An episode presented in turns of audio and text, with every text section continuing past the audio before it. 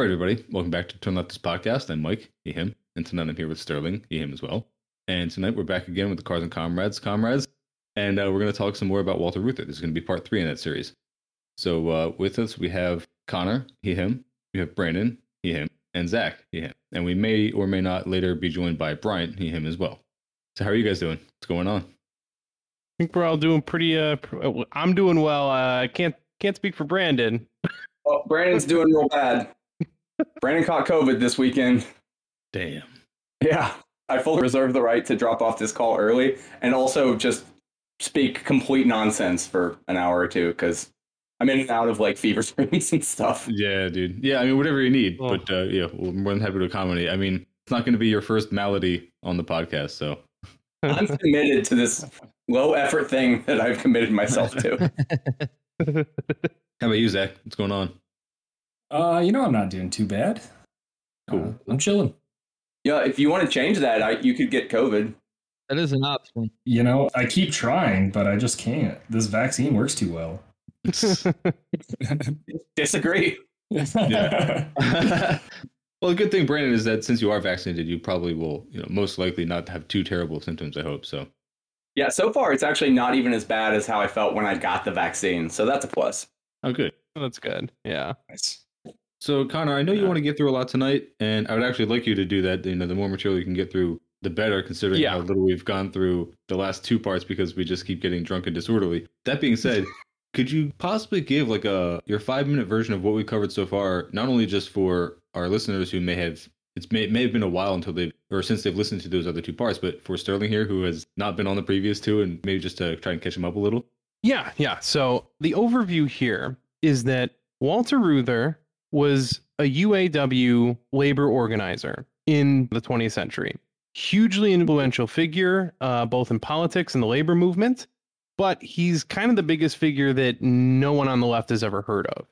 Obviously, is evidenced by the fact that every time we bring him up, everyone's like, I don't know who that is. Yeah, Um, so he was an integral part of the growth of the UAW, United Auto Workers in Detroit. He was a huge part of actually getting the big three to recognize the union and improving lives for working people you know, around the country. He had a pretty broad vision of uh, what labor organizing was about. So it went beyond just getting immediate gains for the workers you represent. It was a he had a broader kind of social vision.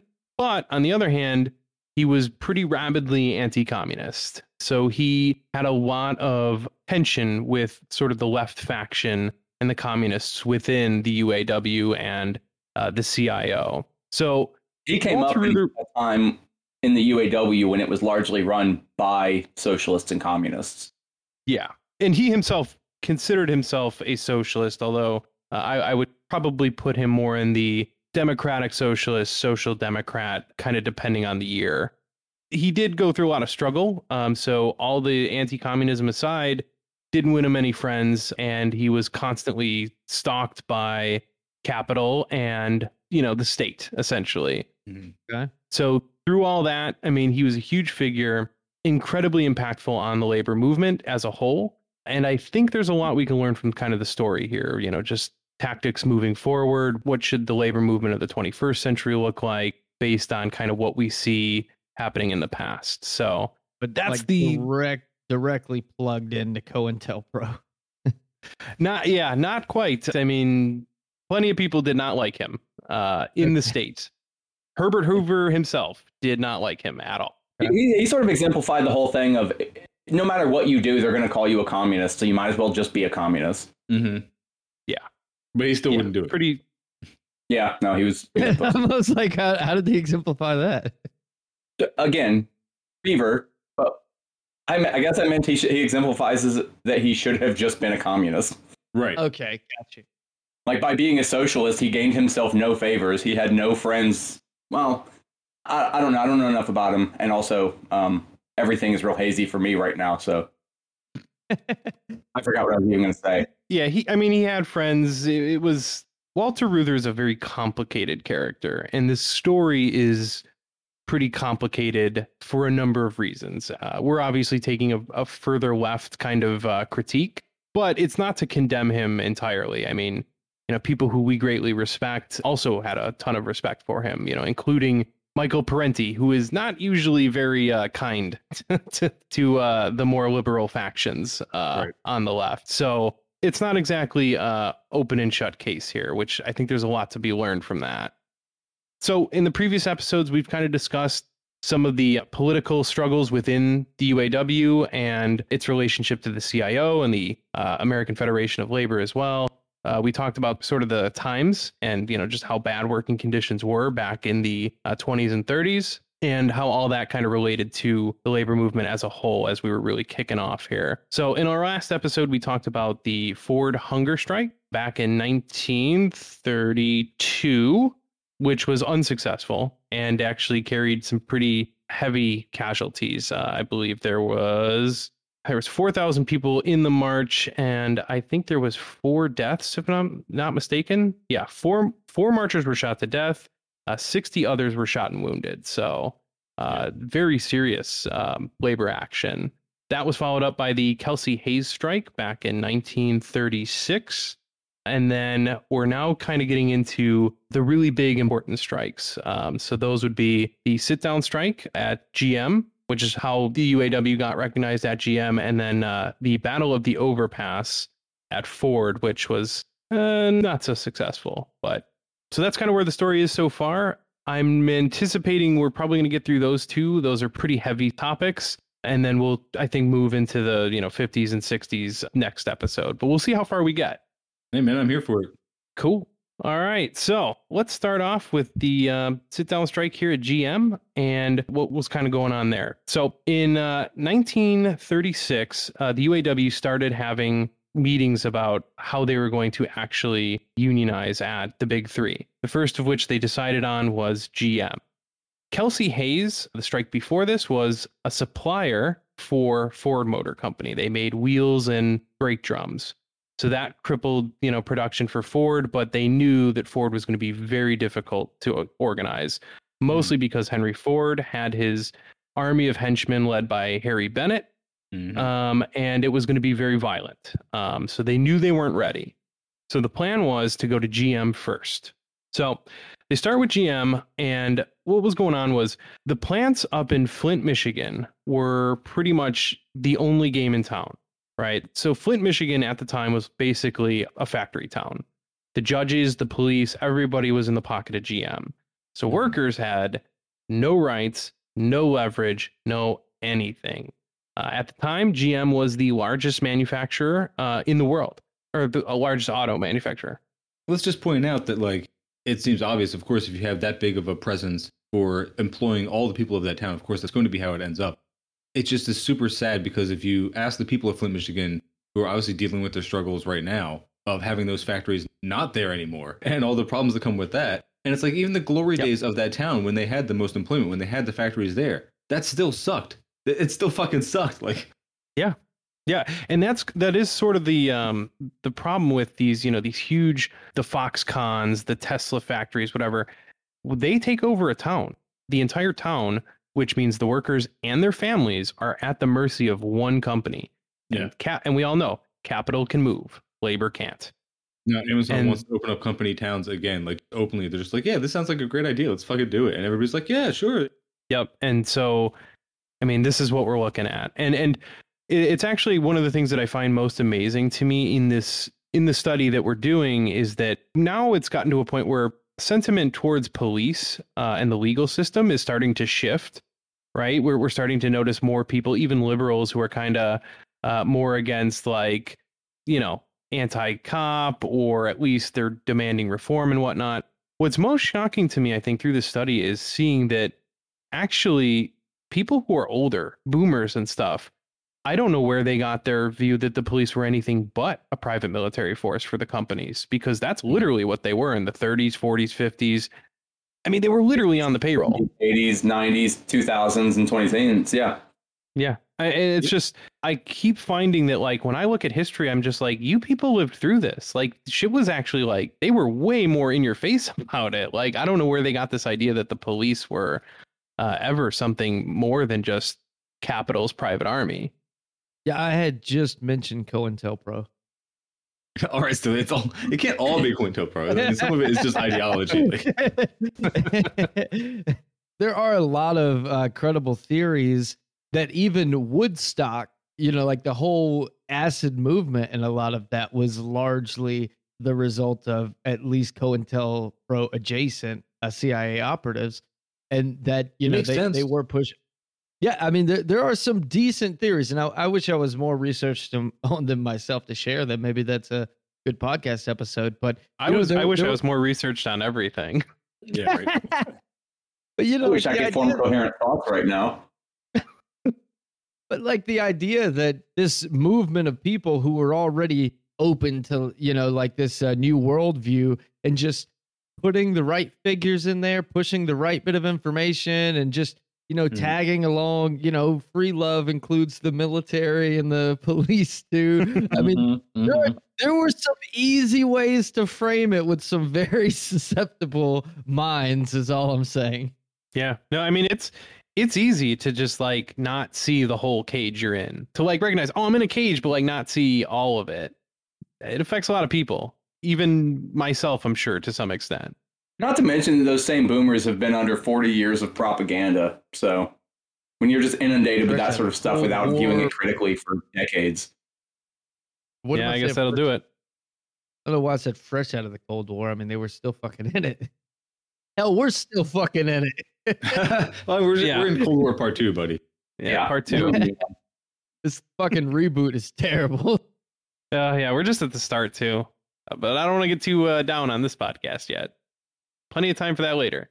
All right, so back to Flint, Michigan. Um, at the time, obviously, it was a factory town. The police, judges, all in the pockets of GM. Like they're just, it's blatant. Workers had no overtime, no holidays, pensions did not exist, which they don't exist now. Just Mhm. amazing how we went back to that. but no pensions, uh, no unemployment insurance, no health care, none of that. Did you say no overtime or no overtime pay? Uh, no overtime pay. Oh, okay, yeah, yeah. they Of course, they overtime. would be forced to work many, many. Good news. So- Overtime has been approved. Bad news. I'll put that in the cliff notes. My union is currently fighting like hell to get us to a 12 hour workday. If that gives you any idea of what the labor movement has accomplished. Oh my god. Yeah, that's I, I've been watching. I've been still following those uh, IATSE accounts, and I'm kind of like, yo, strike should have happened. This is, come on, this is too much. What is? How long is your workday now? If Twelve hours is is the fight. Well, it, it varies. I've been on crews with 10 hour days. Most of the crews I work on are 12 hour days. Um, but shoot crews are susceptible to the whims of directors and such. And 16, 18 hour days plus are not uncommon. It, I just want to say fuck, if 16 to 18 hour days are not uncommon, um, I don't think you need a union. You need rifles. I mean, yeah. Yeah, Connor, what are you drinking? Unfortunately, oh, um, Brandon's gonna go nuts. I am drinking Jeppson's Malort, the Oh, finest liquor around. I don't. I've heard tales of that. I don't even know what it is. What is that? Is it like a It's whiskey? the What is- only liquor where it tells you on the side of the bottle how bad it is. It's delicious. It's a uh, Norwegian medicine, essentially, back in the day. Oh, okay. What's the proof on it? Is it like a liqueur? Yeah, it's a liqueur, so it's like thirty-five percent alcohol.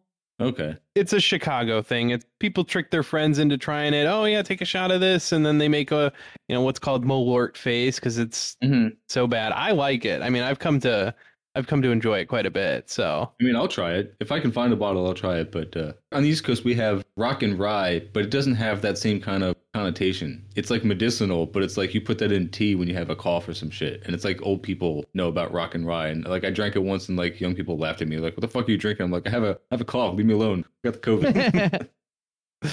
um yeah, this is like um it, it's wormwood. So oh, like absinthe. yeah, like absinthe. It's just like it's a bitter absinthe kind of flavor. but without the fun Really part. selling us on it there. Yeah, without the fun part. All right. So anyway, yes, state of unions today not that much better. Although working conditions are maybe slightly better in general. I don't know. So shit was bad at the time. pay was pretty low. For white men, pay was around today's federal minimum wage. So whatever that is, the 725 an hour or whatever. Mhm. That was in Detroit. That was what white men got paid. For women and people of color, it was closer to in today's dollars, it would be about 220 an hour. So, yeah, that's how fucking bad pay was. Now, this is during the depression. I mean, this is they got workers, you know, by the collar here. It's it's everyone's bent over a barrel pretty much. And especially in a factory town, I mean, you can't you can't just move. Like the, the- moving, I think uh, back in the 30s was not like moving today, where you just call up movers, and it's it was a big bigger deal back then. So I've seen Beverly Hills. I know what it was like. You've seen what? The Beverly Hillbillies. I mean, that's should kind of what it's like. rewatch. when I move. you guys call them movers. That's pretty bougie, but uh, I've always just like Never called a mover.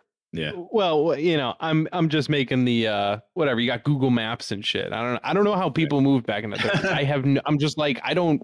It seems impossible to me. So. everybody, uh, break take, a drink, take a drink because uh, Sterling said I should rewatch that. That's his catchphrase.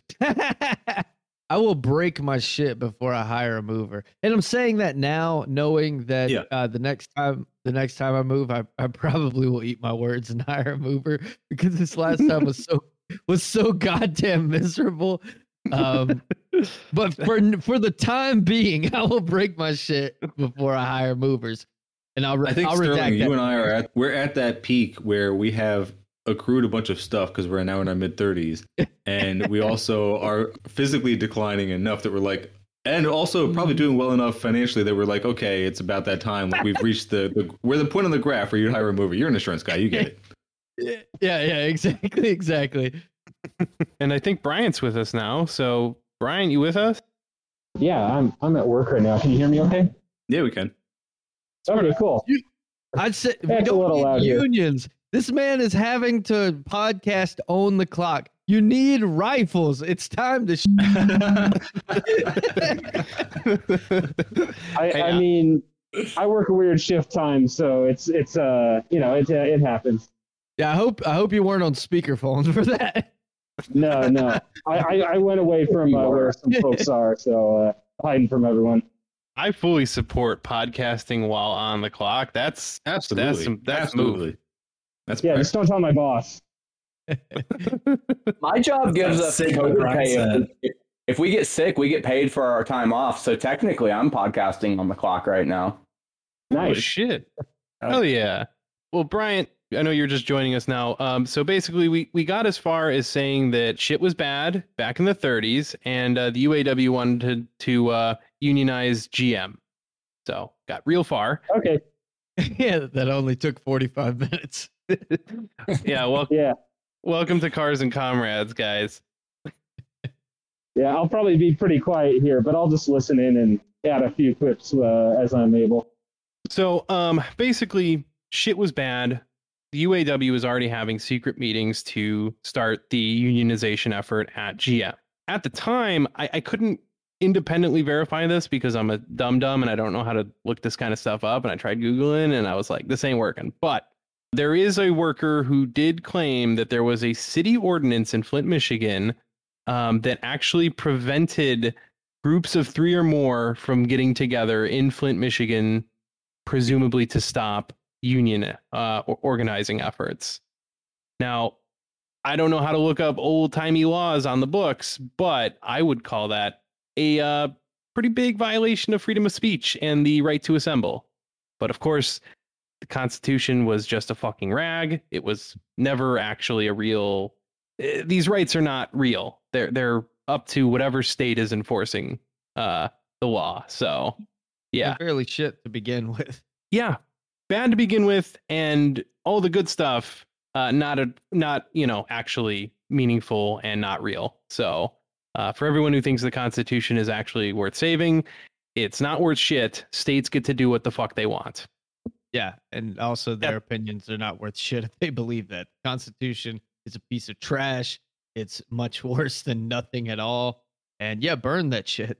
Sorry, continue. hell yeah i'm with it so anyway i just think that that's a worth mentioning to show just how bad workers had it and how strong the corporate grip was on the actual uh, city government at the time. So workers were not able to meet, uh, but the UAW decided this was the way to go. So they decided to first go for the Fisher One body plant. So this is where they were making the bodies for GM cars.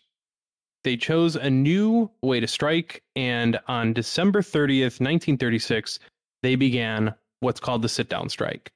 Uh, actually, well, so this is the second time they're using it up north, but this was pioneered in the Kelsey Hayes strike. And so what happened was workers go in and they refuse to work. They sit in the plant and they you know, take up the machines and they make sure that there can't be strike breakers if you're sitting in front of the machine, right? So they're using the new sit down strike, which they've already seen some success with, and it's pretty fucking devastating. This cripples production. There's other GM plants. So, you know, they've got the body plant, but like GM is still getting parts, they're still putting together engines. So things are still moving, but this is gonna put some pressure on pretty soon, right? Because they don't they don't have too many extra bodies. So obviously they're gonna stop production in short enough order. One of the things that uh, is, is worth mentioning pretty much right away, the workers came together inside the plant and they knew this was going to be kind of lasting for a little while. Uh, they weren't sure if it was going to be days, weeks, or months, but they knew it was probably going to be, you know, more than a couple weeks. So the thing about a sit down strike is the workers can't leave the plant. They are stuck there. So they are pretty much reliant on company facilities for, you know, their bathrooms, their water, and they need ways to get food in, right? So there has to be some kind of outside support for the strike. They obviously had all that planned out, but uh, it's a big undertaking. One of the things they did right away was they set up, uh, they started running like a workplace democracy.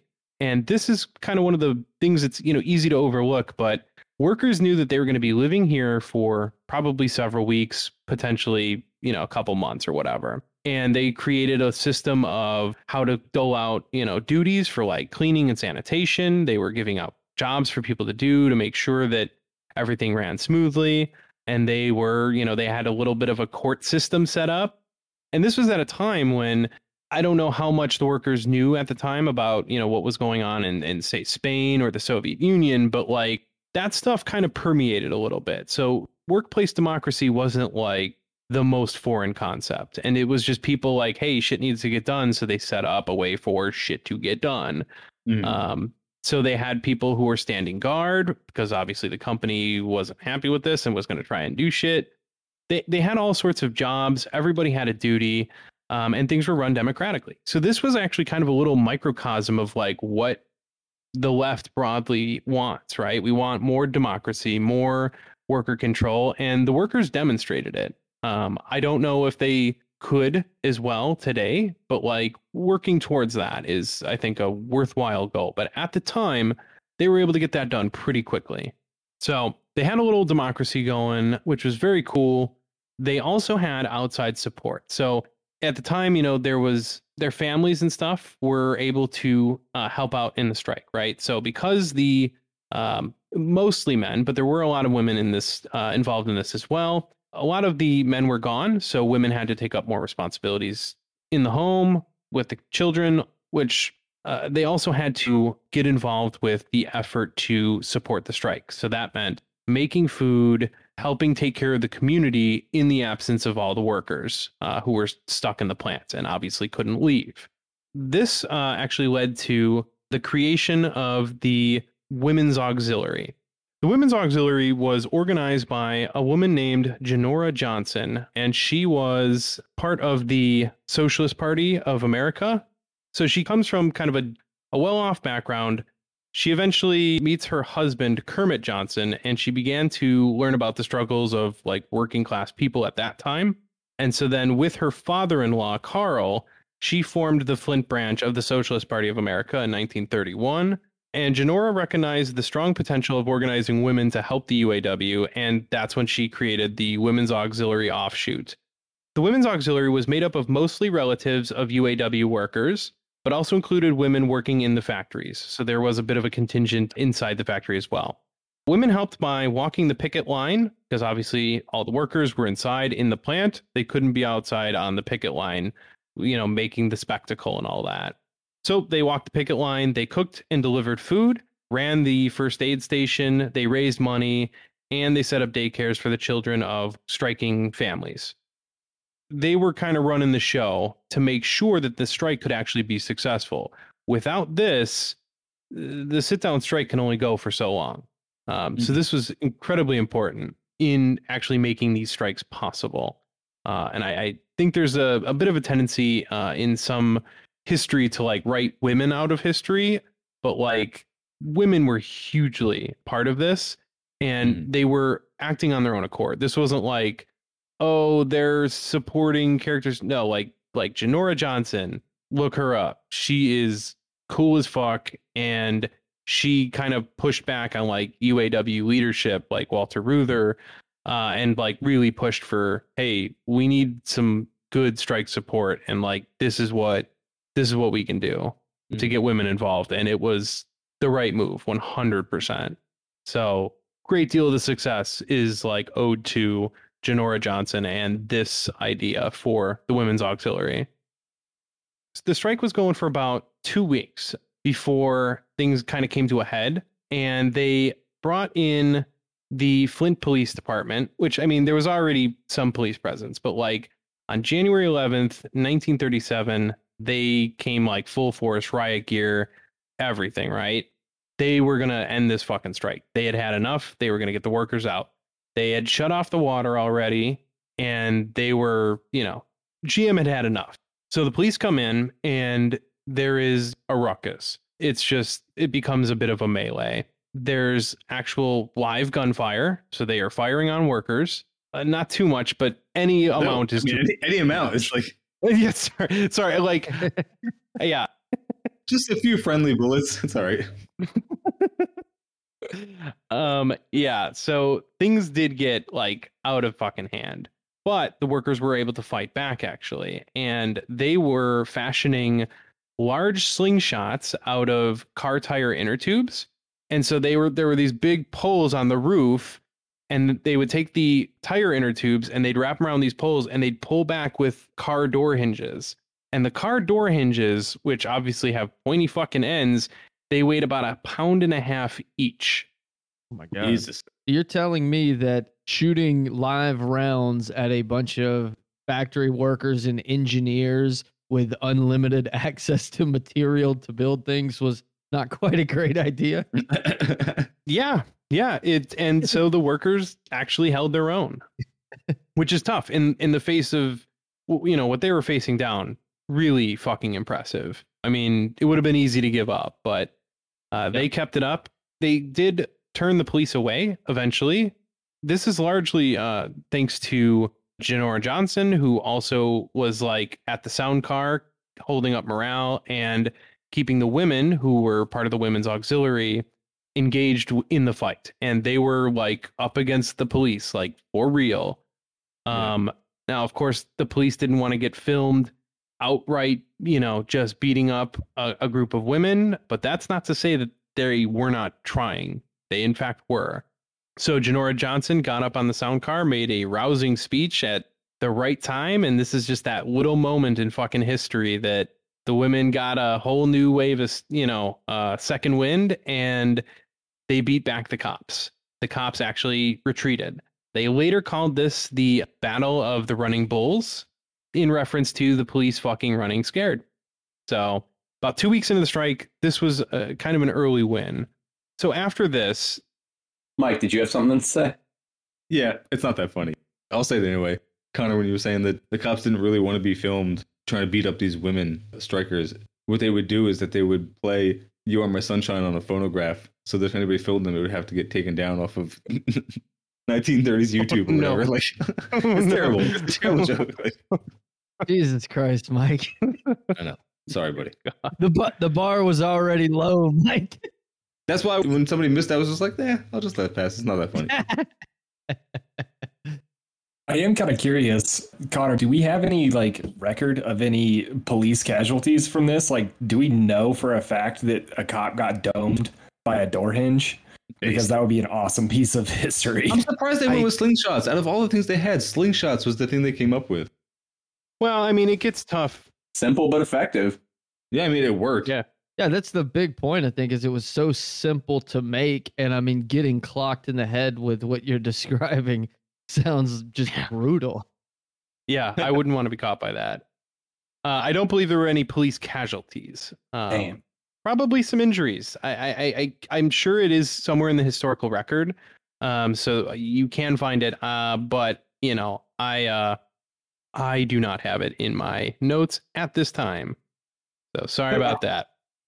Ever since I caught COVID, I've been trying to figure out reasons that, that I could like go file a police report in person at the precinct. yeah, no, just do it. Just tell them, say, hey, uh, I think a cop uh, gave me COVID. No, I, just, I want to be discreet about it. I'm not trying to like go be obnoxious. I'm just trying to go infect a whole precinct. Like I, I need to report something stolen. Well, what was it? Somebody stole my pen. They're like, we need you to leave. I'm like, not until I file a police report and speak to at least three detectives in a confined space for at least 15 minutes. That's praxis. In my culture, it's a sign of respect to cough into your mouth for three to four minutes. oh man, that's that is good. I I do wish you success in that endeavor. Well, I'm going to wait until I'm not visibly sick. Like when I'm not just sweating bullets. Apparently, because you're vaccinated, you you shed more virus than uh, people who are unvaccinated and catch it. You know, according to libertarians. I don't know. Okay, so back to kind of where we were. The police retreat, and the next day, the uh, National Guard is brought in. Now, they brought in, I think it was a couple thousand National Guard troops. Obviously, this was meant to intimidate workers, but uh, they did claim that it was to keep the peace, right? So after this night of violence, they were trying to quote unquote keep the peace. It's hard to say, you know, they, they seem to not be there to actually break the strike necessarily. Although, Mhm. I don't know, it's pretty fucking intimidating. So, what I will say is they didn't break the strike. Um, and in fact, later on, the National Guard didn't enforce a legal injunction that a judge, you know, declared making the strike illegal and that they would have to leave uh, the plant. Um, so that was probably a good thing. I guess this uh, they found out that this judge who um, actually ma- ruled the strike illegal had I think he had millions of dollars in holdings in GM at the time, and I mean millions in like 1930s dollars. Yeah. So, uh, yeah, he was heavily invested in GM, and it's like, you know, so that was luckily not enforced. So, very important thing for the union there. At this point, you know, events forced the uh, union to kind of accelerate its plans at this point. So, when the workers at Cleveland's Fisher Body plant uh, went on strike in December 1936 due to two brothers being fired from the assembly line, the UAW immediately announced that it would not settle the Cleveland strike until it reached a national agreement with GM covering all its plants. Uh, at this time, the union made plans to shut down Fisher 1 and Flint. Okay, that's where we were. Sorry. Uh, on December 30th at 8 a.m. So, uh, sorry, I think I got my notes a little bit out of order. I do. Apologize. no. So the UAW lead organizer, Bob Travis, uh, immediately called a lunchtime meeting at the Union Hall across the street from the plant, explained the situation, and then the members across the street began to occupy the plant. So that's when the strike began. The Flint sit down strikers set up their own civil system within the strike, which I did already explain. The police, armed with guns and tear gas, attempted to enter Fisher Body 2 plant on January 11th. The women's auxiliary broke all the plant windows they could reach after police released tear gas inside the plant. Okay, this is the part I was looking for. So this actually happens twice. So the women's auxiliary were a militant uh, kind of group. So they were there to protect the strike, but they were not like against violence or whatever. They had clubs. And so when the pol- yeah, based as fuck. Um so like w- that's what I mean when I say like this was not just women like oh we're playing supporting roles or whatever. No, they were there to fucking they were there for real. Yeah. Um so uh when the police tear They were ride or die, as the kids say. Right? Yes, 100%. Um Ster- Sterling, I So- need that fucking cackle, man. Like you have no idea how many times I've copied and pasted that into things that I've said that weren't that funny, and then I pop them in there, and all of a sudden I'm that much funnier. I'm sorry, that one was actually decent too. That's on me, dog. That's right, buddy. I got a folder of Sterling cackles. You got no idea, bro. this is the laugh track. I should I, I should take a page out of your book there. That's a good idea. I'm gonna get everybody's laughter. I literally just made that up. I wish I had thought of that sooner because I would have actually done well, that. now we, you've thought of it now. It's happening. so the um when the uh, police did use you know tear gas, the women started to break all the windows they could reach, and that obviously helped dissipate the fucking tear gas, which made it possible for the workers to uh, maintain composure. Uh, strikers inside the plant pelted them with hinges, bottles, and bolts. Uh, they fashioned slingshots out of the inner tubes, so that we talked about that.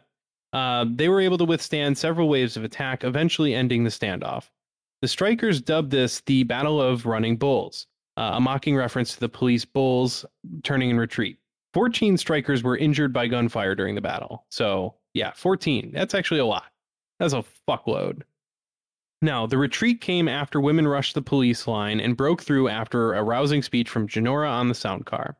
Police not wanting to be seen beating women decided to retreat uh, would be their best option.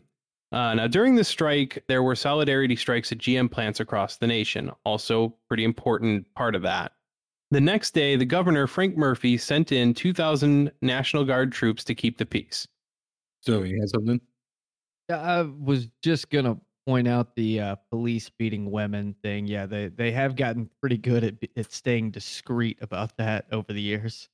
Mm. Yeah, yeah, they know it looks bad, uh, so they they were cognizant of it. Yeah, well well Um, prac well practiced in it though. Yeah.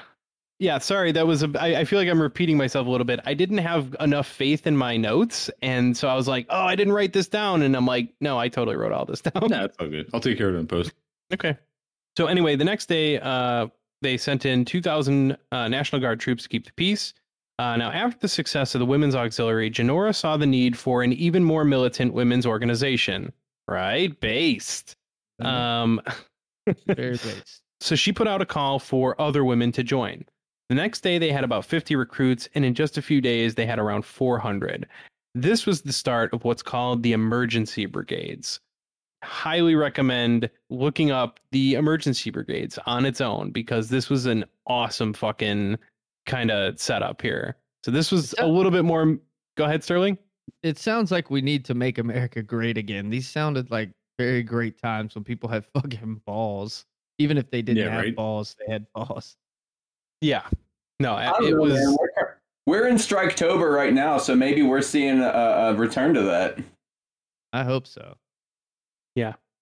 Well, Hope so while as you were well. saying the emergency brigade thing, I was thinking like we need like a drop, just like a sound bite for sounds like an episode topic.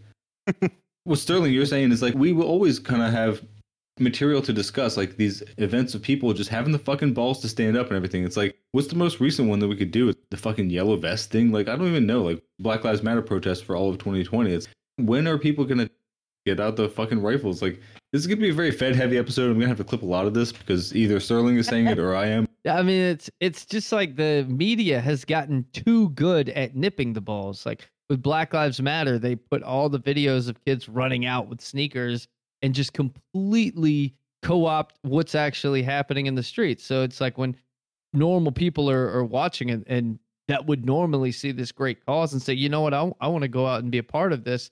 They're like, oh, well, they're just fucking stealing shoes and, and computers. Like that, that's not a real Mhm. cause.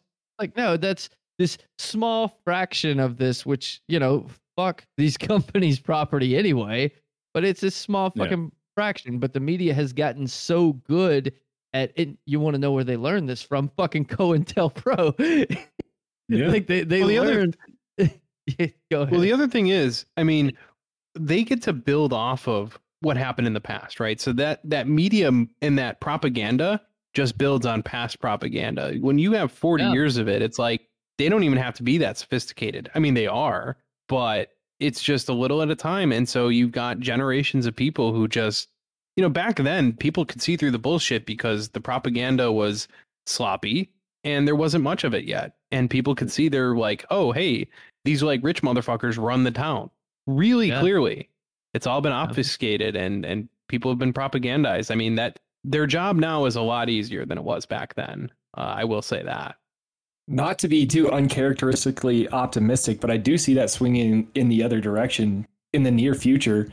I think we can see it happening now with the rise of social media and all of us being able to film everything, and also people just not trusting mainstream media news sources anymore because you know we can see through their bullshit because every person on the street has a camera on them at all times. So we can kind of build this other narrative that you know if you're already a little distrustful of mainstream news sources, you're probably going to get it from somewhere else. So if we just keep pushing it out there, like, hey, this is what actually happened, not what they're saying happened, I do see that swinging in the other direction. God, I I wish I felt that same sentiment because I I feel I feel the exact the exact opposite. Sadly, I mean, to me, like the Black Lives Matter movement was fucking huge. The bodies they had in that, the the amount of people that actually got out there, and the news in one cycle completely just buried it. And I mean, nothing happened. I mean, uh, what what other reason besides media intervention would explain how a movement that big and and that strong with such a direct message and you we've we got absolutely nothing. In fact, we got a president who ran on you're going to get absolutely nothing. I mean, Sterling, you got to realize though that there are not only two different Americas. There's at least two different Americas. Like there's two different narratives about the entire thing. You know, after we did that episode with uh, James Rewald, we have a TikTok now. Like, There's a turn left to TikTok. I posted like a couple of videos. I don't really know what I'm doing over there, but like what I do see is comment sections of other videos, like popular videos and things. And the amount of like people who are, I mean, there's obvious conservatives, but then there's like middling people who don't seem like they're even, they're probably apolitical, and they think that Black Lives Matter and Antifa burned down the entire country last summer. That like we Yeah. burned down every major city last summer, and we were just allowed Yeah. to by the cops. Like the cops looked the other way while we did that, and it was just like, you know, this is Biden's America, even though Trump was still fucking in office at that point. But anyway, then also conversely, they believe that January 6th was just like some protesters who just meant well, and they just walked around the Capitol, and now they're being unfairly demonized and hunted by the FBI and Biden's deep state. There's this whole other narrative you're not seeing, and I just I wasn't seeing it until I saw TikTok comments, and I wish I hadn't seen it. But like, it's a it's a thing. It exists. It's like people Oh. have totally different viewpoints of all of this. if you get into cars at all, you will see these other narratives. That's one of the Yeah. things that like helps me see it like 100. You're like, oh fuck, because I am And- around people. Yeah, guns too. You see it and you're like, oh fuck. They actually thought like I know people who like I have met in real life who actually thought, oh, January 6th, that was all Antifa. No, I have The family fuck are you- members. I have family members that believe that in their heart, and nothing you tell them will convince them otherwise. I know. And it, and and the bad part is, like what Mike was saying, is not only do you have these other Americas, those make up the most of Americans. Like most of us in I don't know this about country, most of them. Dude. Mo, I think most most Americans that are in some way political and in some way have some type of political ideology get that from mainstream media. I think that we Oh, are. if you're talking about most of political America, I say most of America leans probably center, center left, and then most of political America leans right to far right because that's just like just how the uh, the ideology works. But like, yeah, Well, I consider our center far right, but yeah, I mean. Same thing. Like I just feel like eh, what we see, and you know, if we see like uh, our segment of the political America, uh, the the leftist segment, if we see that gaining more ability to spread information through social media, which I do agree with, I, I think. Brad is absolutely right that at least within our bubble, we are getting better at it. We are educating ourselves. We are getting smarter, but I do not think we are, at least not in a meaningful way, growing our bubble. I'll, I'll make another cautiously optimistic statement and say not yet, because I think that the Black Lives Matter movement was the was the first major movement that had this this amount of eyes on it. Because before this, we didn't really have this size of movement and this level of social media at the same time. So I think this is the first step towards I, I what I was think we, about. we we certainly, in my opinion, we do have did have that in Occupy. I think Occupy Wall Street was a pretty incredible uh, message. The problem with Occupy is it wasn't a message that most Americans could really comprehend. I don't think. I, it, I hate to say it, but the way that it got framed was a little bourgeois, like petty bourgeois against the uh, primary bourgeois kind of thing is is kind of how Yeah. it, it it came off in a lot of ways. Whereas Black Lives Matter really did feel more uh, proletarian in nature. So I I definitely I, I have a little more appreciation for that. And that's not to shit on Occupy Wall Street. I'm just saying Black No. Lives Matter certainly felt more proletarian uh, to me, and I I thought that was a big difference. Well, don't forget. I feel like a lot of this is when you're living it, it feels like a fucking eternity. But like we Yeah. might look back 20 years from now and be like, "Damn, shit popped off real fucking quick." That's the hope anyway. Mike, you had something? I was just gonna say, I feel like to your point, Connor, it feels like every iteration gets a little more Marxist. Occupy was very disorganized, very like no specific ideology whatsoever, just other than we obviously know we're being screwed and we know that something needs to be done, so this is how we're expressing it. Whereas like Black Lives Matter is a little more militant, obviously, and a little more directed. And that's where you get the conservative freaking out about Black Lives Matter being a Marxist insurrection of the entire country because there are ties of the Black Lives Matter founders and organizers to Marxist organizations of various types. And it's because they know what works. Like these are people who have studied the Black Panthers and studied previous Mm-hmm. organizations for racial equality and everything. So of course they're going to be tied to Marxism in some way. And I just I guess the point of contention is whether Black Lives Matter is the one that's going to blossom into the Marxist uprising in the U.S. or if it's going to be the next one. You know what I mean? And it, there's no way to know.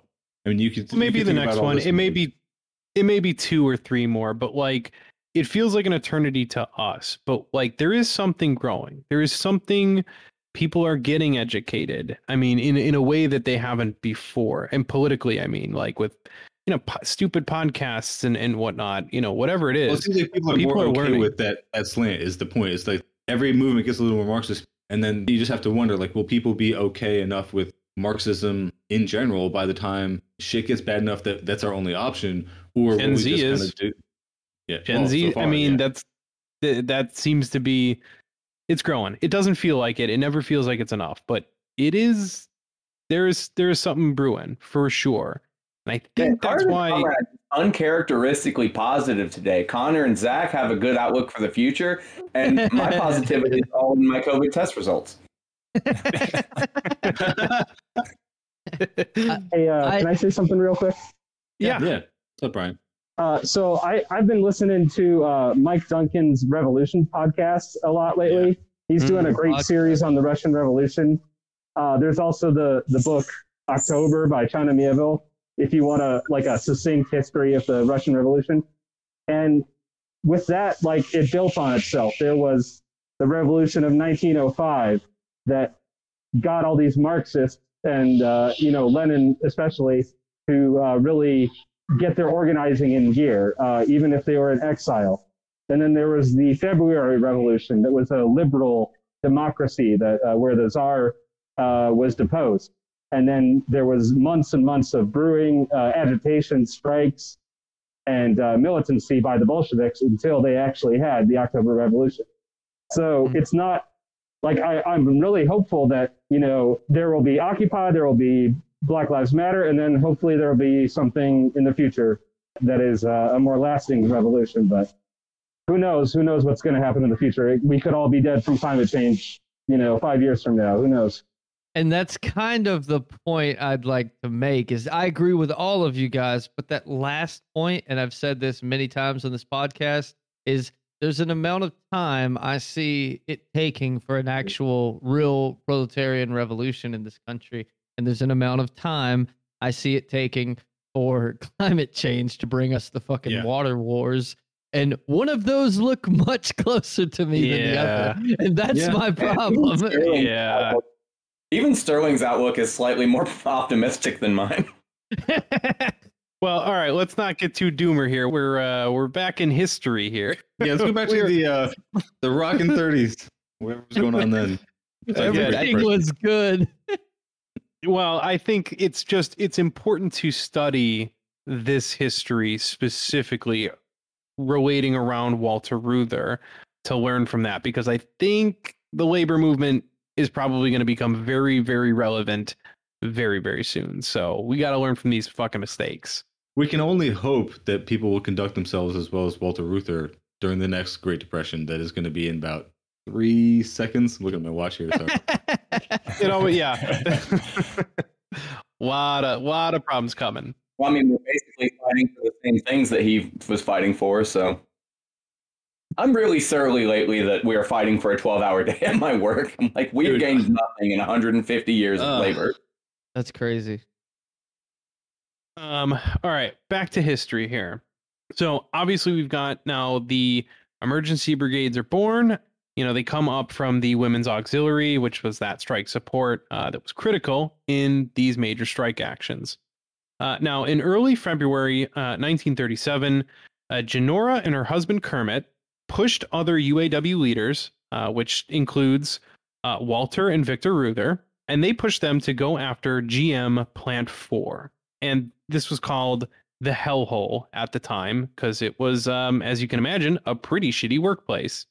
Now gm plant 4 is where all the domestic engines were produced for all gm cars. So this is like the most critical fucking plant they could get. Now it was extremely risky and the reuthers pushed back uh, initially but uh, eventually being convinced by genora johnson that they should go for plant 4 now, the reason behind this was at the time they're on strike in Fisher 1 uh, and 2. And I believe there's also a Cleveland strike as well, and solidarity strikes uh, at other GM plants. But Plant 4 is still chugging along, putting out engines, right? So they can still get cars out. Plant 4 is kind of like the fucking, that's the gem, right? That's, if they can get that, they can actually cripple all of GM production. And when the strike's already been going for a few weeks, workers aren't getting paid, things are getting there's there's some fucking pressure, right? The idea was to unionize Plant 4 to kind of boost the movement, right? Add to their numbers, cripple GM a little bit more and to increase morale for those striking workers in plant, you know, Fisher 1. So, they knew that there were by the way, this is what what I'm going to describe now is considered by some to be the greatest strike strategy in all of labor history in the United States. So this is a big one. Real praxis hours. Let's hear it. Okay. So they knew at this time that there were the GM had spies in their midst, right? So they knew that the companies had hired people, they were keeping tabs on the union, uh, and they used this to their advantage. So they made a decoy plan that they wanted those spies to hear. What the decoy plan was was to unionize Plant 9. Plant 9 was just a, it was a smaller plant, similar kind of thing. This is essentially just another plant on in Flint. What they did was they said, "Oh yeah, we're going for Plant 9." They they pushed for it. All the workers thought this, the women's auxiliary, everybody thought that the, it was Plant 9. That was the big push, right? So what mm-hmm. happened was, and this is this is fantastic. The GM spies run back to GM. They let them know it's going to be Plant 9. They're going to unionize Plant 9.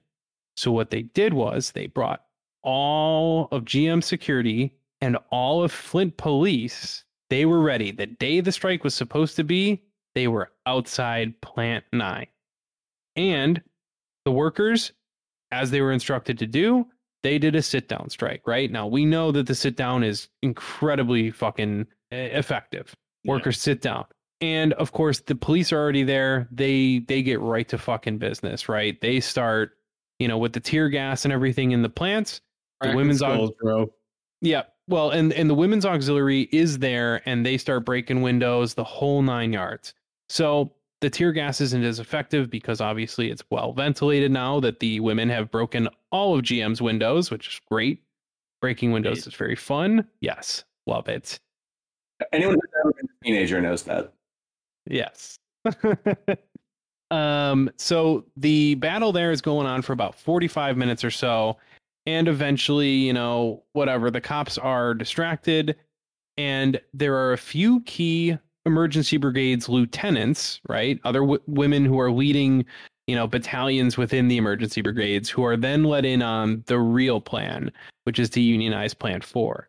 The entire fucking time that this strike has been happening at Plant 9, they've been in Plant 4 organizing workers, getting people on board with joining the fucking union, right? So this is all happening concurrently. All of the police, every single one of them, all the security guards, they're all at plant nine. They left plant four to just the workers. The union's been in there the whole fucking time. So the few uh, women's auxiliary members who were then let in on the plan kind of slowly meander on over to plant four, uh, trying not to arouse any suspicion. And they successfully do that. Now, of course, it takes time to organize the workers in plant four. So that's still going on. And eventually the police figure out what's going on. So then they start to go over to plant four. Now, this part, the women's emergency brigades stand in front of the gates with their clubs, whatever, and they just stall the police. They're, you know, every little fucking trick in the book. They're, you know, doing whatever they can. Uh, and they successfully hold them off for, you know, another half an hour or so. And just as they can't really hold off the, the police and the security guards anymore, Did they do that thing where they like pull up the skirt a little bit and show like their mid calf? it's the yeah. 30s, right? Like, Uh, yes, there's there's surely there there's some of that. There's They there do the thing where their tongue rolls out of their mouth and then their eyeballs pop out and they then Oh, good. Well, and of course, as you can imagine, for the time, they're underestimating. They, they, all these are just women, and they're they're not important or whatever. Um, little do they know, this is all part of the fucking plan. They know what's going on, and these women fucking meant business, and they did it.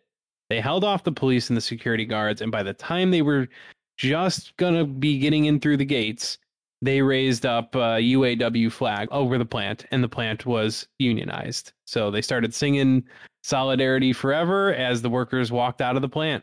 So yeah. this, yeah, this was a huge, huge win, uh, and this comes after quite a bit of time. This is again, this goes down in like labor history as like the greatest strategy to use. Would it work today? I don't know, but this was a big fucking deal. Quick question here. What is the timeline on this? This is all happening within the course of one day between plant nine No. and plant four? Oh yeah, plant. Yes, that was one day, uh, one morning, Okay. I believe. So yeah, that was all. Yeah, that happened quick. Um, How were they able Now- to have the uh, spies not find out what was going on?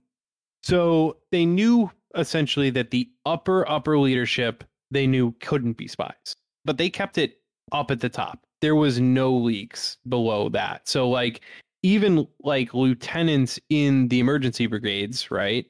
Uh, they're pretty high up. These are very committed women, and they still weren't actually knowing what was going on until it was time to go over to Plant Four.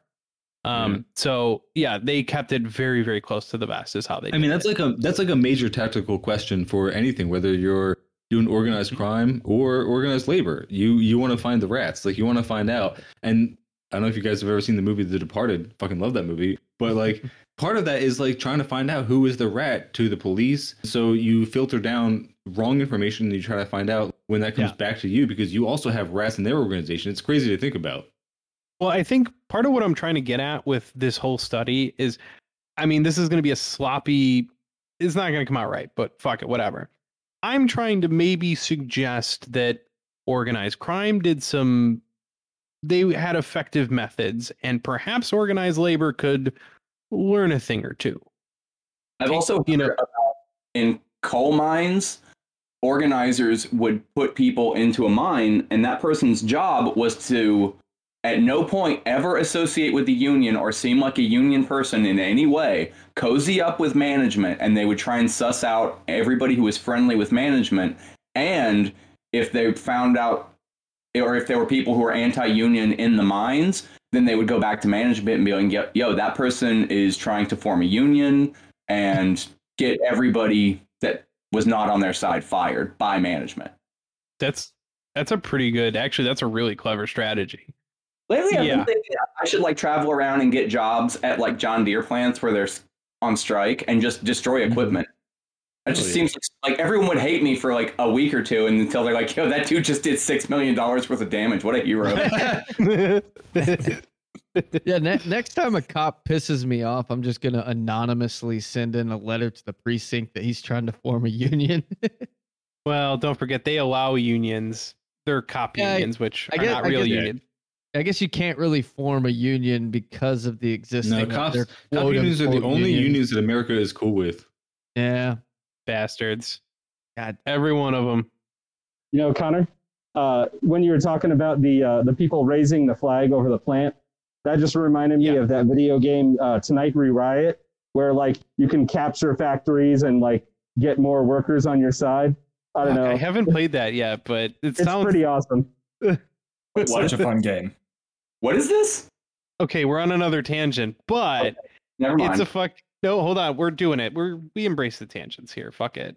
Um, tonight we riot is a it's like a video arcade game where you basically play like socialist organizers and like you're in the streets, fucking shit up, fucking with the cops. It's pretty great. okay, yeah, I just need you to repeat the name because I didn't hear it. I've already pulled it up and I'm ready to download that after the podcast. Tonight we riot. I got 11 more days of quarantine. I'm bored as fuck. Yeah, this will this will help help get you through for sure. Uh, This was Yeah. just made during like the COVID. No, there's a 2016. Okay, it's on the Nintendo Switch. I will download this. Very cool game. Very fun. One of the only games where you play as a group of people. You're not like a main character. You're just like controlling a mob, basically, that's Okay. running through the streets, just smashing cops and taking over factories. I thought I had heard of this. I have heard of this because it's the game that was made by Means TV. Interesting. I knew I saw it on Means TV. I wasn't sure if they actually made it. The production company online is listed as Means Interactive. Sweet. I think they may have just bankrolled it. I'm not sure that they. I think I forget their level of involvement, but I think some developers had the idea and were getting it started, and then Means kind of backed them, Oh, yeah. well, which I guess does make them the production company by definition. Yeah, whatever works. All right. Anyway, so we've now got Plant, whatever, Fisher One is on strike. They got Plant Nine was doing its thing and they unionized Plant Four. So shit's going pretty well for the union. Now, GM at this point sought another legal injunction to fine the sit downers $15 million if they did not leave the plant. Now, this is about, I think, 2,000 workers on strike at this point. This $15 million in today's dollars is about $285 million. So it's just, it's an absurd, uh, Yeah. ridiculous amount. It's just fucking crazy. All right. So this is the judge that had a huge amount invested in GM. Uh, so this is the guy who had millions of dollars in GM stock. Democratic Governor Frank Murphy refused to enforce the injunction in a win for workers. This is one of those like early questions I, I brought up that like, hey, those like decisions, those little moments in history that like gave us a win. Is this asshole fucking Democrat? Which I'm no I'm no fan of Democrats, but like this motherfucker was in the right spot at the right time, and he was beholden to labor to some extent, and he didn't enforce an injunction that could have like ended this shit. And I think that's an important little note that like I don't know. Sometimes those little details matter. I don't know. It does make me wonder why. Like, it makes me wonder what other force was acting on him. Like, Oh, he- back in back in the day, Democrats were actually beholden to labor because, Yeah. uh, I mean, they were a real political force at the time. Not today. You know, today it's a joke. I was just gonna say back on our last tangent on the tonight we riot. Yeah, I won't take long. But when when I googled it, one of the images that came up is I guess it's from like a little movie scene during the game, and it's a still of a newspaper. Uh, the newspaper is Factory Town Herald, and the title reads "City in Flames."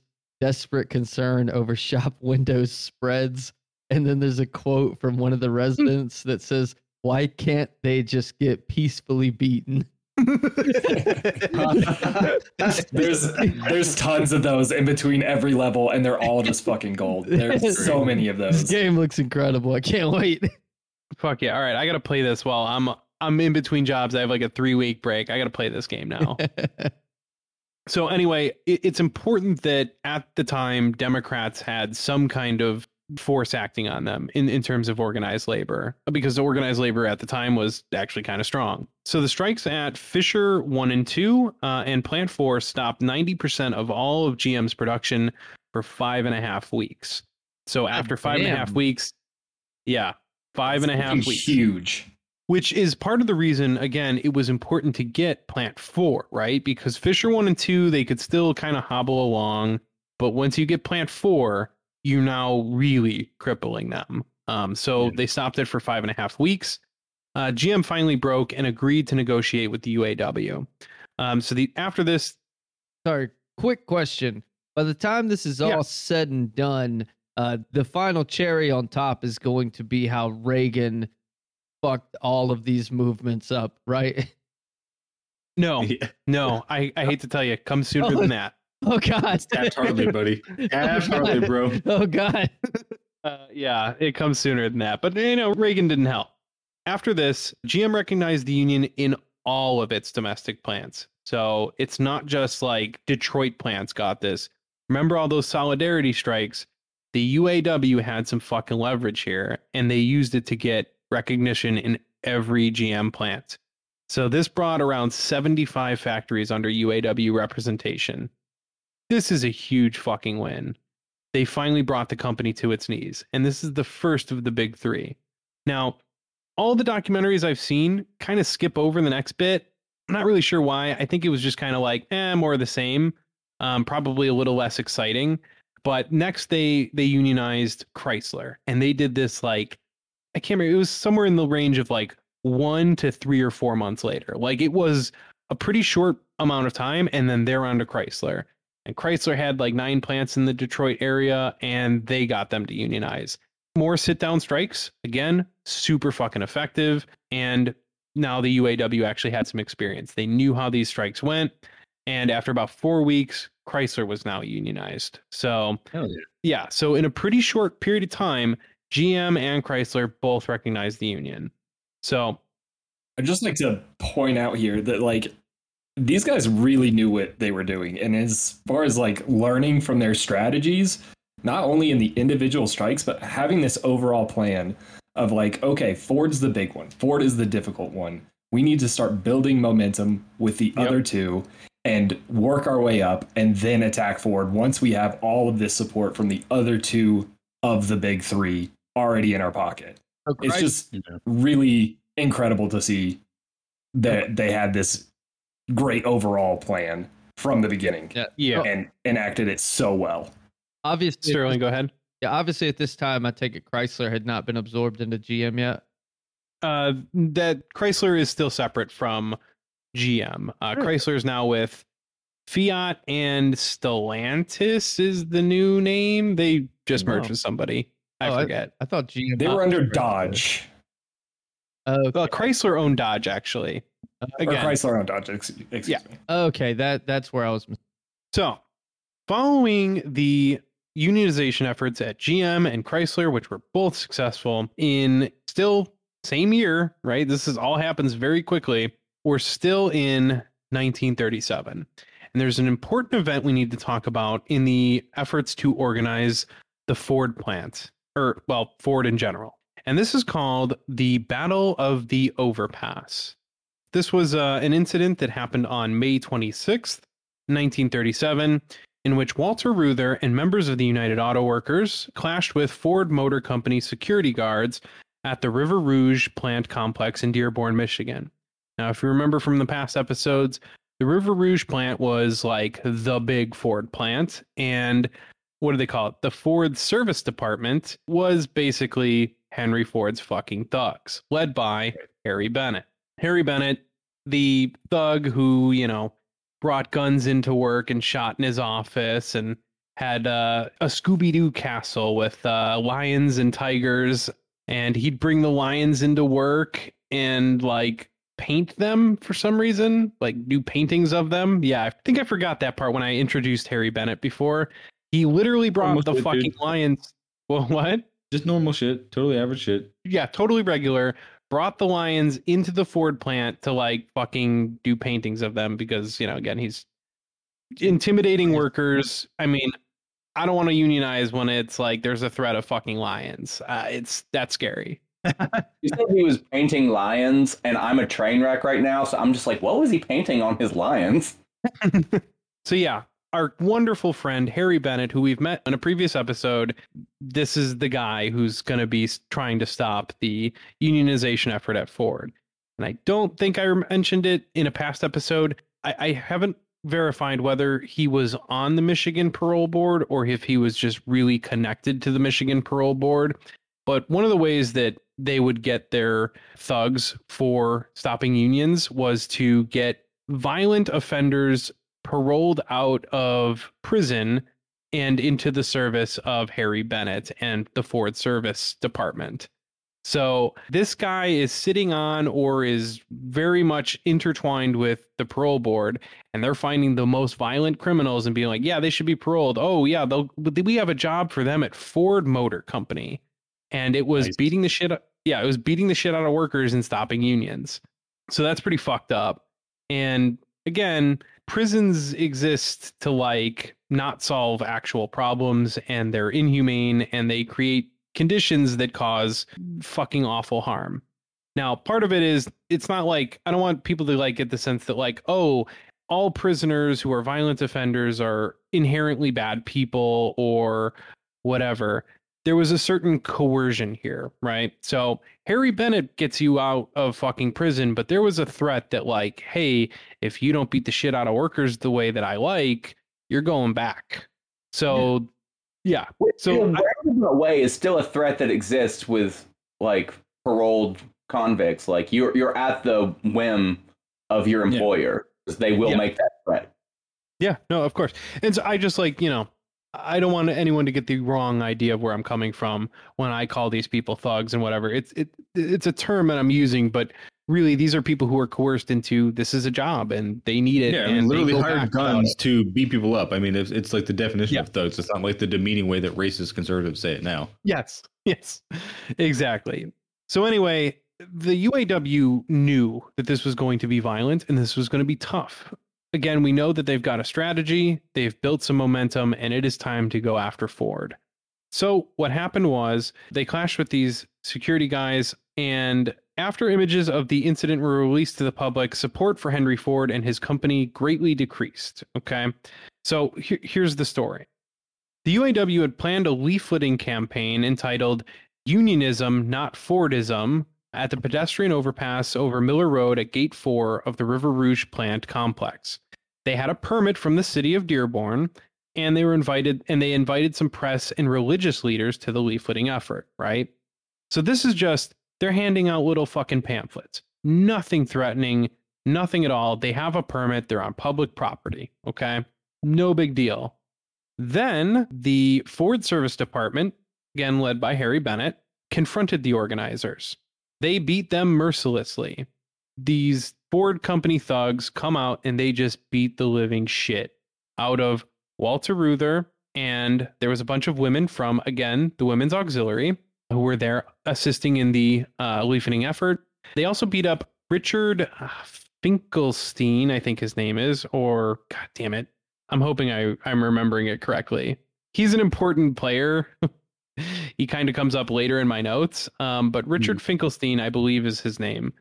He was actually leading, but this is a story that we're telling about Walter Reuther, so he's kind of the protagonist of our story.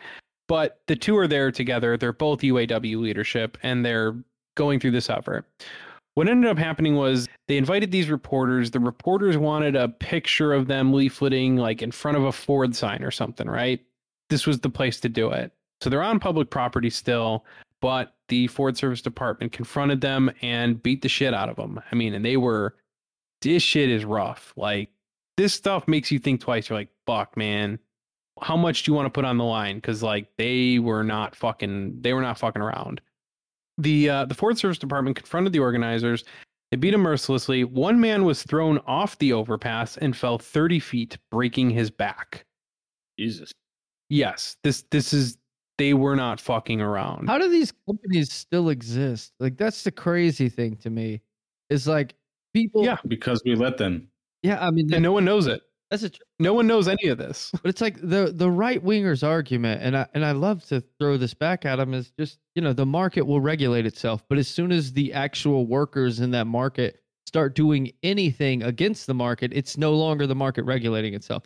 The market regulating itself is just the right to go buy another brand of toothpaste, but for some reason, workers Yeah. uh, collectivizing is is not the market regulating itself, and I mean it's it just Yeah. blows my mind that we can we live in a, a civilization where these companies can still exist today with these just terrible atrocities. Like fucking what is it? Hugo Boss who made all the Nazi uniforms? How is that still a thing? How's Mhm. Chiquita, which is literally United Fruit Company? United How- Fruit. Yeah, how how's that a thing? How are they sold in Publix? Like it's crazy. No, and, and no one knows any of this. It's wild. You're just like, how did you you live through this? I don't understand. Like, nobody I mean, cares. the 90s when Coca-Cola was outed for having uh, organizers killed in the third world Yeah, global south. That was a real thing. How did they exist? Yeah. Well, you'll be uh, you'll be shocked to learn that uh, it's later in my notes, but uh, no one was prosecuted for these uh, beatings. Nah. what a shock! What? Yeah, yeah. you'll be even you'll be even more fascinated to learn that these companies are still in business. and thriving. They didn't execute those guys because the market's going to sort it out for them. That's basic economics. Yeah, I won't hold my breath. It's funny because like you guys will bring up like Coca Cola killing striking workers or and union organizers or United Fruit Company turning into Chiquita Banana and totally washing the slate clean or Hugo Boss whatever. And it's like this stuff for us. It sounds like it's it's like old hats. Like should we really even bring that up again? Like certainly everyone who listens to us knows about this shit already. It's like but no, like Nope, they don't. you can't harp on it enough. Yeah, no, it, it's all interconnected, and you have to keep saying it. It's not the same, but people seem to have already forgotten that last year was one of the largest general strikes in the history of the world. And Oh in my god! Like there were so many strikes in 2020. and There were over 900 wildcat strikes that I know of, and I, I still can't even find that list again. Like I saw that list and I cannot find it again. I, am trying to find it, but like there were Wow. over 900 strikes. And it's Oh, like, and Brandon, you're talking about India, news. right? yeah, I'm talking about India when, when it was Dude, it was such a large scale that I can't even remember where the zeros were. Was it at? It was like oh, tens of millions of people, I believe. dude, the photos Oh, from yeah. India were unreal. Just tens of thousands of people marching down streets waving communist flags and shit. Not a single bit of that made its way to mainstream media. So weird. Unprecedented. Not a fucking peep in American media. It really was yeah, wild. no, and and and that's true for current events, and it's true for history too. I mean, that's why you can talk to people, and they're like, "Walter, who? Ford Yeah. did what?" yep. In No all idea. fairness, I wasn't especially familiar with Walter Reuther until we started doing our podcast, and then his name just kept popping up. Yeah, Jesus Christ. Just a quick aside, I wanted to get the amount of numbers right because in my head I was like, was it 20 million or 200 million strikers in India? And I was like, it wasn't 200. That's ridiculous. And it wasn't. It was 250 million Jesus. Jesus. Joined the national strike in India. That's what I said. It was literally such a large scale. I couldn't even remember where the zeros were. Like, Yeah. Yeah, I had the same thought. I was like, it's it was either 20 or 200. 200 is ridiculous. It was probably 20. So I looked it up. Nope, 250 million people.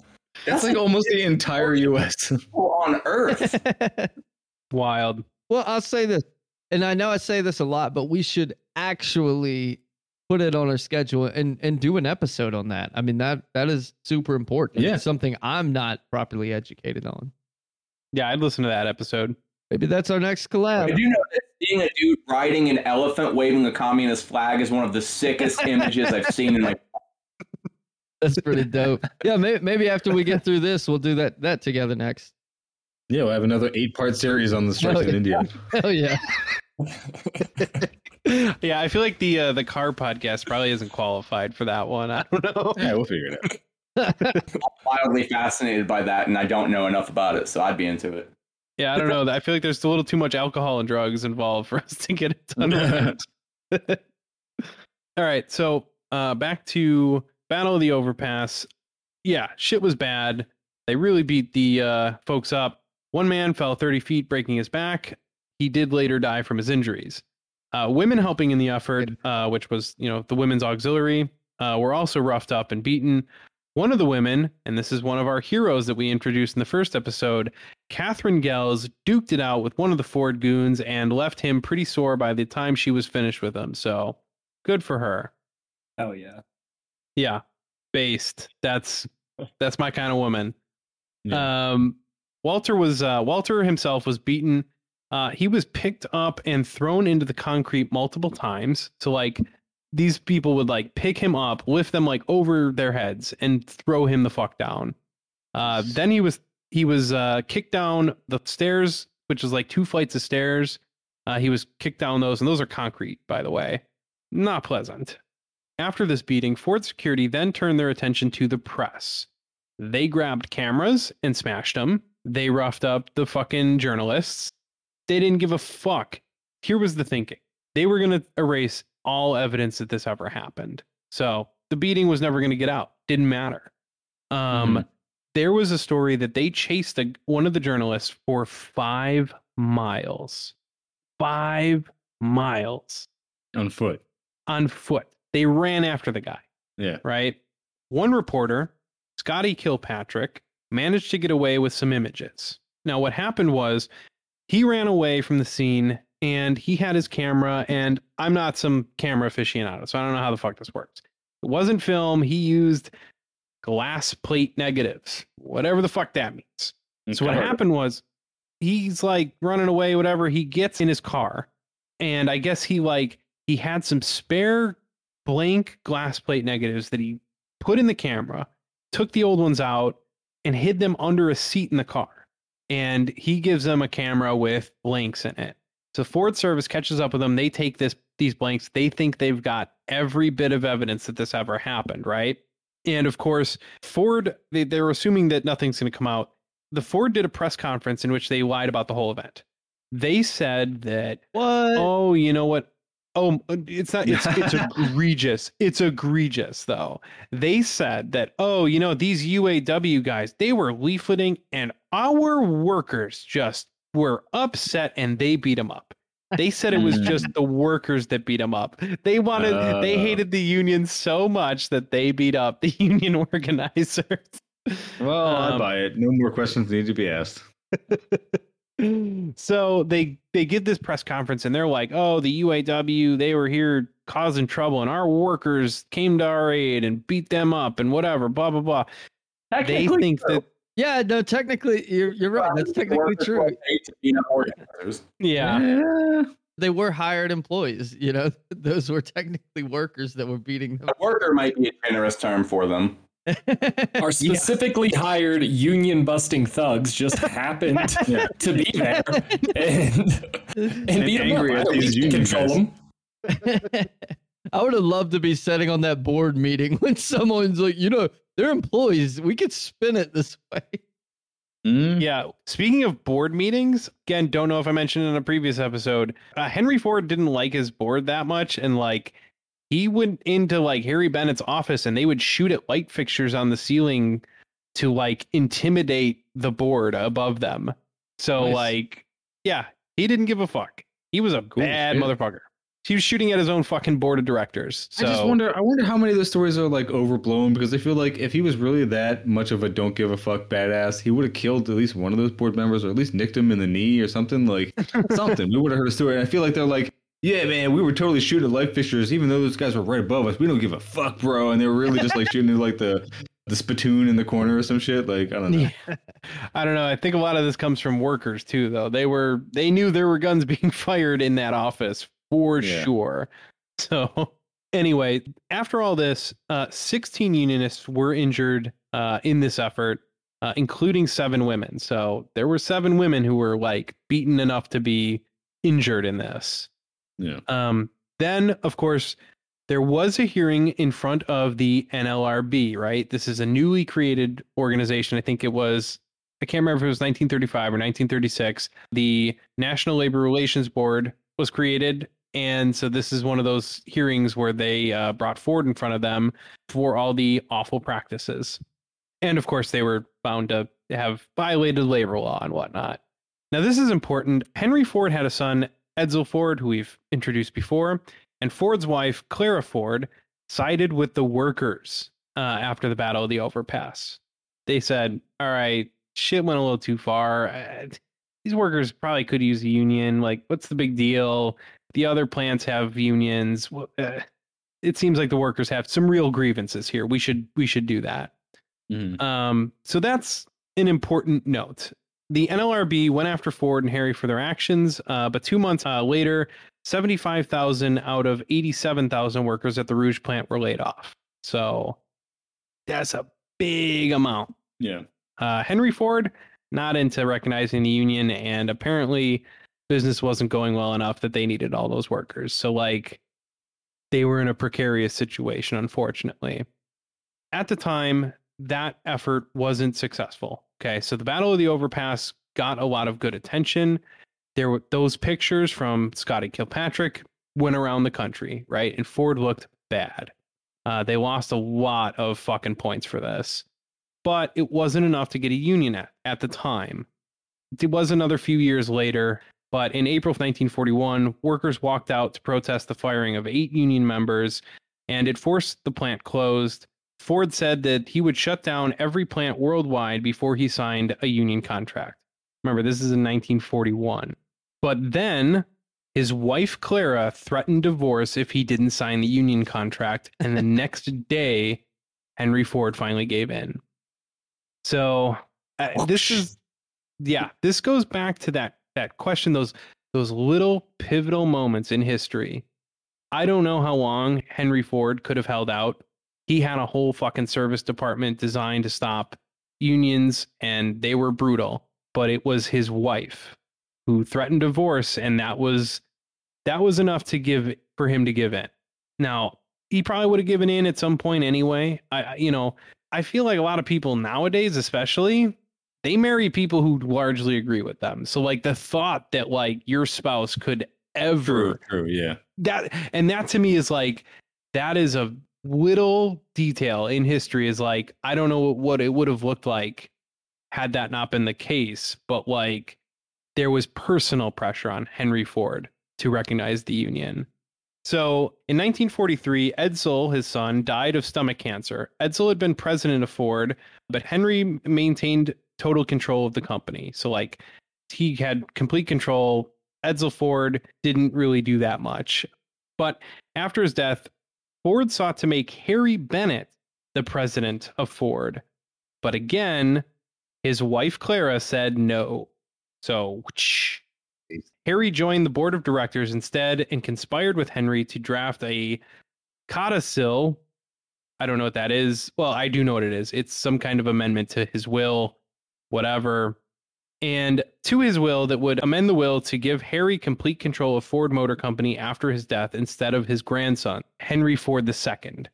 At the time, FDR was president and Henry Ford II was like off in the war in 1943 and Roosevelt actually called to have him brought back to the states Clarify what side he was fighting for.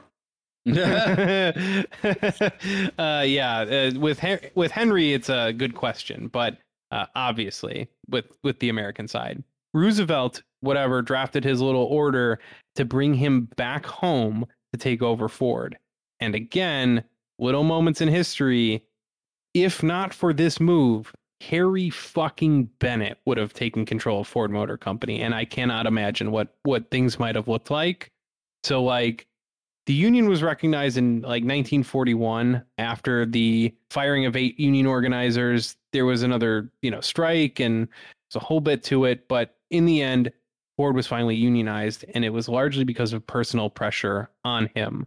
But Henry Ford II was only made the president with control of the company because he was brought home from the war to stop Harry Bennett from taking over the company, which they were doing Yeah. some fucking maneuvering.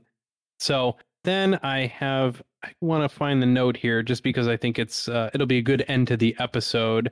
Where do I have it? You can cut this out because this is the part that makes me look stupid. Um, Yeah, and I mean that's our thing. Don't steal from us. Yeah. All right. What, why don't I have this? Henry Ford falls down the fucking stairs and like dies. And I feel like that's an important end to this story. Why is this not in my notes? Hold on. I will find this. That's pretty badass. No, because Um, it's, the, it's the fucking uneven stairs that he made, right? No, it wasn't. That was Harry Bennett's uh, castle. Oh, okay. Yeah. No, Henry Ford was just an old, doddering old man. He was like losing his fucking mind already. Okay. I misremembered that. Um, what was it, Dollop episode or? uh Yep. Again, this is such a fucking bizarre story. It's hard to keep it straight. So anyway, in 1941, Ford was officially unionized. And to be fair, once it was unionized, they just said, all right, fuck it, just unionize all the plants here. And they actually gave the UAW the best contract of all the big three. Rather than fight with them, right? After that horrible, horrible fight, they finally just gave in and and you know the plants were unionized. So uh, through the leadership of Walter and Victor Reuther, as well as obviously the communists in the UAW, the big three auto manufacturers were unionized. And then, of course, we have all this jockeying for power at the Ford Motor Company in 1943 after Edsel Ford's death. Uh, and on it was April 7th, 1947. Uh, we're jumping ahead just a little bit because I do want to let the listeners know it was April 7th, 1947, that Henry Ford fell down the fucking stairs in his house and died like an asshole. Um, he bled, Uh-uh. yeah, bled out of his fucking head. And yeah, fuck him. Rest in peace, bozo. yeah, that's kind of the story of the GM sit down strike, the unionization at Chrysler, and how they finally organized at Ford, which was violent. It was a struggle. It was very fucking difficult and required a lot of planning and a lot of luck, unfortunately, which is the part of the story that makes me the most uncomfortable. And, you know, do with that what you will, but there are there are pressures on capitalists that are outside of organized labor sometimes, be they societal pressures, family pressures, whatever it may be. We need to figure out how to, I think, harness that kind of power a little bit. So that's kind of where I'm at. Get your uh, get your boss's mistress. Uh, get familiar with her. See what you can do. Like, exactly. And, and those are the kinds of moves to make. So, um, yeah. I'm not After getting this, specific here, but I have exerted those pressures in my past. based.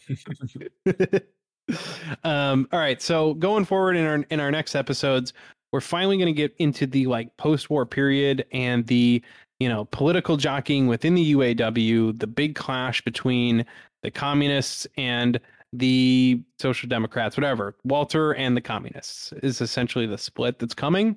Then we've got the merger, this the CIO merging with the AFL to become the AFL CIO, and the switch to unions trying to wield political power in American life, uh, as well as the civil rights movement and all of that.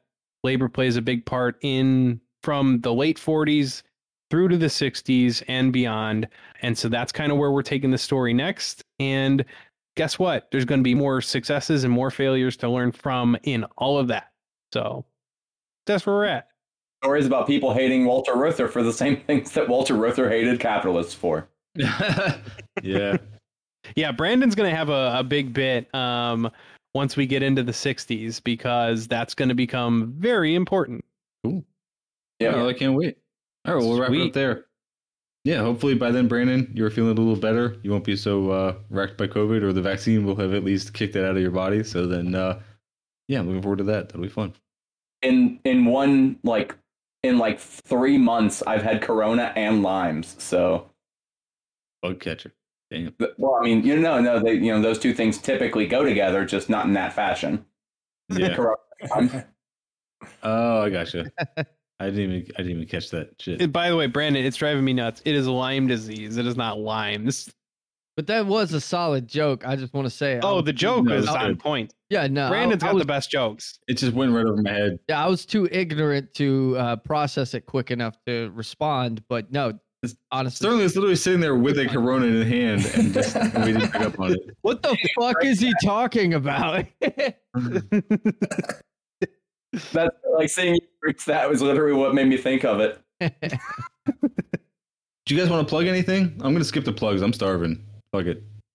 yeah, fuck the plugs. They can listen to the next episode. We've got enough of them All right, by this point. I'm just going to stop trying to tell our, te- our listeners to not listen to us. That's that's a plug right there. All right. Well, thank you, gentlemen. I can't wait to do it again the next time. We'll pick up on uh, part four of the Cars and Comrades Walter Reuther series next time. Thank you all. Later, right. everybody. Hell yeah. Later. Later. Later. all profit is value extraction. And that means that all profit is theft from you. There's a point, 7,000 RPM, where everything fades. The machine becomes weightless, just disappears.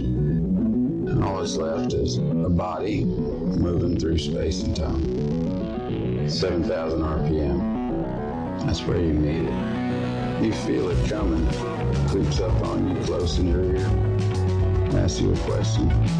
The only question that matters, who are you? Our economy isn't about freedom at all, just the opposite. American capitalism today is defined by an overwhelming lack of freedom for the vast majority of people and incredible dictatorial power for a few people at the very top.